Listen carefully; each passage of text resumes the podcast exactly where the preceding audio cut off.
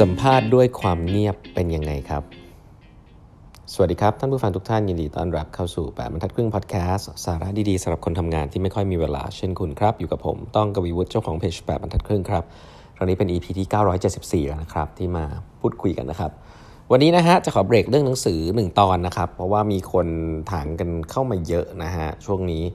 เป็นเรื่องของการสัมภาษณ์นะครับการสัมภาษณ์เพื่อให้ได้ insight สัมภาษณ์เพื่อให้ได้ insight จากคนนะคือผมจะพูดคำนี้ค่อนข้างบ่อยนะครับ คือจริง ๆ มีหลาย ๆ หรือว่าคำว่า empathy อะไรเงี้ย คือคำพวกนี้มันเป็นคำที่ล่องลอยนะในเชิง concept มันก็โอเค เข้าใจผู้อื่นใช่ไหมครับ แต่ว่าคำนี้ต้องลงมาถึงคำว่า skill คือทักษะนะคำนี้เป็นทักษะนะผู้บริหารเยอะมากนะครับที่ต้อง empathy นะต้อง empathy แต่ว่าทำไม่เป็นนะทำยังไงนะการ empathyพนักงานนะครับถ้าคุณเป็น leader หรือการจะไป empathy ลูกค้าเนี่ยสุดท้ายแล้วมันมีอยู่ไม่กี่อย่างครับที่คุณทำได้ คุณต้องไปไปอยู่กับเขาหรือไปทำความเข้าใจเขาแต่ความเขาว่าทำความเข้าใจก็ไม่ใช่เป็น action เนาะ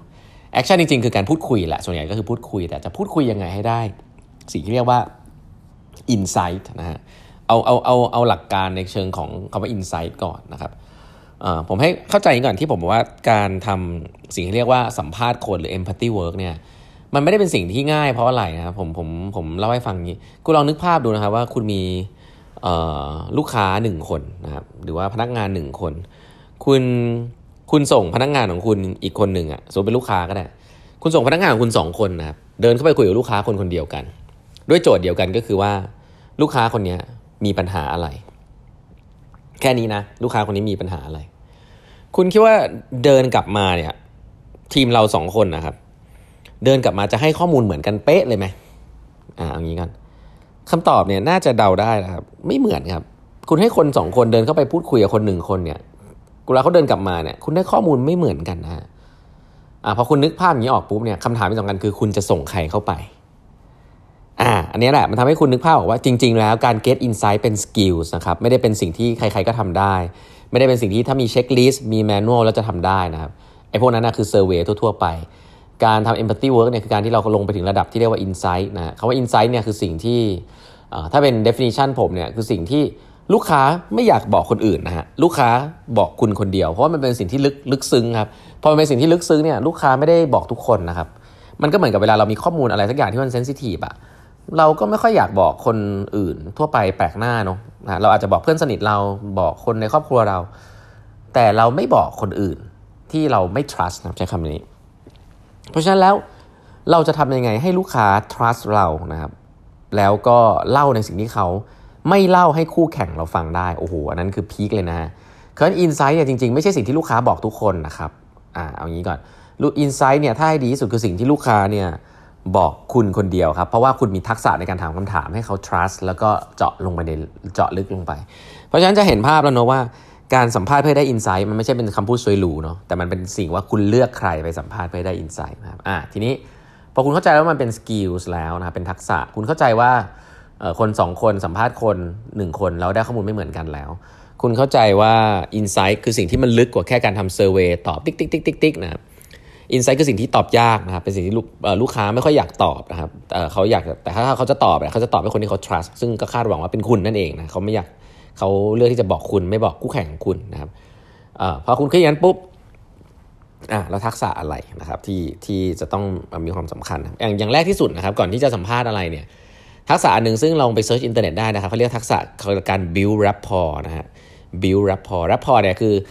สร้างฐานที่มั่นขึ้นมาให้คนเขารู้สึกว่า trust เรานะครับอาจจะเป็นการพูดคุย small talk นะครับเอ่อ connect กันนะครับในเบื้องต้นนะถ้าเป็นคนบ้านเดียวกันก็อาจจะ trust กันง่ายขึ้นนะครับ ถ้าเป็นคนที่ชอบอะไรเหมือนเหมือนกันนะถ้าเพิ่งเดินผ่านสิ่งเดียวกันถ้าชอบอะไรเหมือนเหมือนกัน ก็อาจจะ trust กันมากขึ้น เทคนิคพวกนี้ก็ทำได้นะครับ มีเพื่อนแนะนำมาอีกคนนึงทำให้การสร้าง trust มันง่ายขึ้นก็ทำได้นะครับเอ่อมันการ build rapport ในช่วงแรกสำคัญมากคือการพูดคุยกันก่อนนะครับก่อนที่จะลงลึกเนาะอย่าเพิ่งไปเริ่มทำเซอร์วงเซอร์เวอะไรนะครับเพราะว่าคุณต้องสร้าง build rapport ตรงนี้ขึ้นมาก่อน เมื่อคุณทำตรงนี้ได้เสร็จปุ๊บเนี่ยเราถึงจะพูดคุยกันในประเด็นอื่นๆนะครับ ซึ่งหลายๆครั้งเนี่ย ผมว่าคำถามนะครับที่ดีที่สุดนะครับใช้ว่าคำถามที่ดีที่สุดที่ใช้กันเยอะนะครับ แล้วก็ผมคิดว่าส่วนใหญ่จะกลัวที่จะถามคือคำถามว่าทำไมนะครับทำไม แต่ก่อนที่จะถามทำไมเนี่ยคุณคุณจะถามว่าทำไมได้เนี่ยคุณต้องให้ลูกค้าหรือคนที่คุณสัมภาษณ์เนี่ยเขาเขาต้องเล่าเรื่องในสิ่งที่คุณสนใจขึ้นมาก่อน ซึ่งอาจจะเริ่มต้นจากสมมติถ้าคุณทำทำอะไรดีอะทำธนาคารสาขาธนาคารก่อนว่าช่วยเล่าประสบการณ์ที่ดีที่สุดในการไปธนาคารให้ฟังหน่อยสินะ เฮ้ยช่วยเล่าวันที่แย่ที่สุดที่ไปธนาคารให้ฟังหน่อยสิช่วยเล่าประสบการณ์ที่ดีที่สุดในการช้อปปิ้งออนไลน์ให้ฟังหน่อย ช่วยเล่าประสบการณ์ที่แย่ที่สุดนะครับในการช้อปปิ้งออนไลน์ให้ฟังหน่อยผมย้ำอีกทีว่าคำถามที่ผมพูดไปเนี่ยมันจะเป็นคำถามที่อาจจะช่วยเยอะนะครับก็คือว่าเป็นคำถามเชิงที่สุดนะเราไม่ค่อยอยากจะ frame คำถามที่มันเป็นแบบช่วยเล่าประสบการณ์ที่ดีให้ฟังหน่อยสินะฮะมันมันคิดคิดออกยากนะเราไปที่ extreme นะฮะประสบการณ์ที่ดีที่สุดนะครับแล้วก็ประสบการณ์ที่แย่ที่สุดนะครับวันนั้นหน้าตาเป็นยังไงช่วยเล่าให้ฟังหน่อย อ่าเราต้องการคนเล่าเรื่องนะครับแล้วทักษะที่สำคัญที่สุดในการสัมภาษณ์ครับไม่ใช่การถามนะ แต่คือการฟังครับ เพราะว่าของดีเนี่ยอยู่ในสิ่งที่ลูกค้าเล่าครับ ลูกค้าเล่านะถ้าเขามี passion strongly กับอันไหน ไม่ว่าจะเป็นเรื่องของปัญหา solution สิ่งที่เขาชอบไม่ชอบเนี่ยสิ่งเหล่านั้นนะฮะส่วนใหญ่มันจะไป touch on pain หรือปัญหาหลักของเขา ซึ่งถ้าคุณจับได้ว่าเขามี feeling อะไรกับตรงไหนเนี่ยให้ถามต่อตรงนั้นครับว่าเออช่วยเล่าตรงนั้นเพิ่มเติมให้ฟังหน่อยสิ นะช่วยเล่าตรงนี้เพิ่มเติมหน่อยสิขยายตรงนี้เพิ่มเติมได้ไหมตอนนั้นเกิดอะไรขึ้น เจาะลงไปในที่ที่เขามี feeling มี passion นะครับเยอะๆนะอ่าเพราะนั้นเห็นว่าทักษะการฟังสำคัญมากนะครับเราไม่ได้มีเช็คลิสต์นะอ่าอย่างนี้ก่อนให้เล่าให้ฟังในที่ที่มันมี passion ของเขาอยู่ในที่ที่มันเป็น strong pain point ที่เรารู้สึกได้ถึงอารมณ์นะอ่าพอเราเล่าเขาเล่าเสร็จปุ๊บเราก็อาจจะถามว่าเอ้ยตรงนั้นเกิดอะไรขึ้นใช่ไหมครับเอ้ยแล้วทีนี้เริ่มถามถึง intention ละนะเพนเนี่ยเราต้องต้องการรู้ intention ของคนครับ เฮ้ยทำไมคุณทำแบบนั้นเนี่ยคำว่าทำไมจะมาละตอนนั้นทำไมคุณคิดอะไรอยู่หรอ แล้วคุณรู้สึกยังไงทำไมคุณถึงทำแบบนั้นล่ะ แล้วทำแล้วเกิดอะไรขึ้นบ้าง คุณทำแล้วคุณรู้สึกยังไง เหมือนหรือต่างกับตอนก่อนทำแล้วมันต่างกันยังไงทำไมถึงต่างกันไอ้คำถามเหล่านี้ดูวนๆเนาะแต่จริงๆสิ่งสำคัญก็คือว่าคุณฟังเขาไปเยอะๆฟังเขาไปเยอะๆได้ข้อมูลมาเยอะๆสิ่งเหล่านี้แหละครับที่มันจะค่อยๆเจาะลึกเจาะลึกแล้วที่น่าสนใจเขาจะใช้คำว่า empathy เนี่ย มันจะมันจะเป็นการ explore นะ empathy work เนี่ยจริงๆเป็นการ explore คุณรู้ถ้าคุณ explore คุณไม่ได้ไปเอาอะไรจากเขาเยอะนะ คุณกำลังจะเข้าไปโดยที่ค้นหาอะไรที่มันดี อะไรที่มันแบบ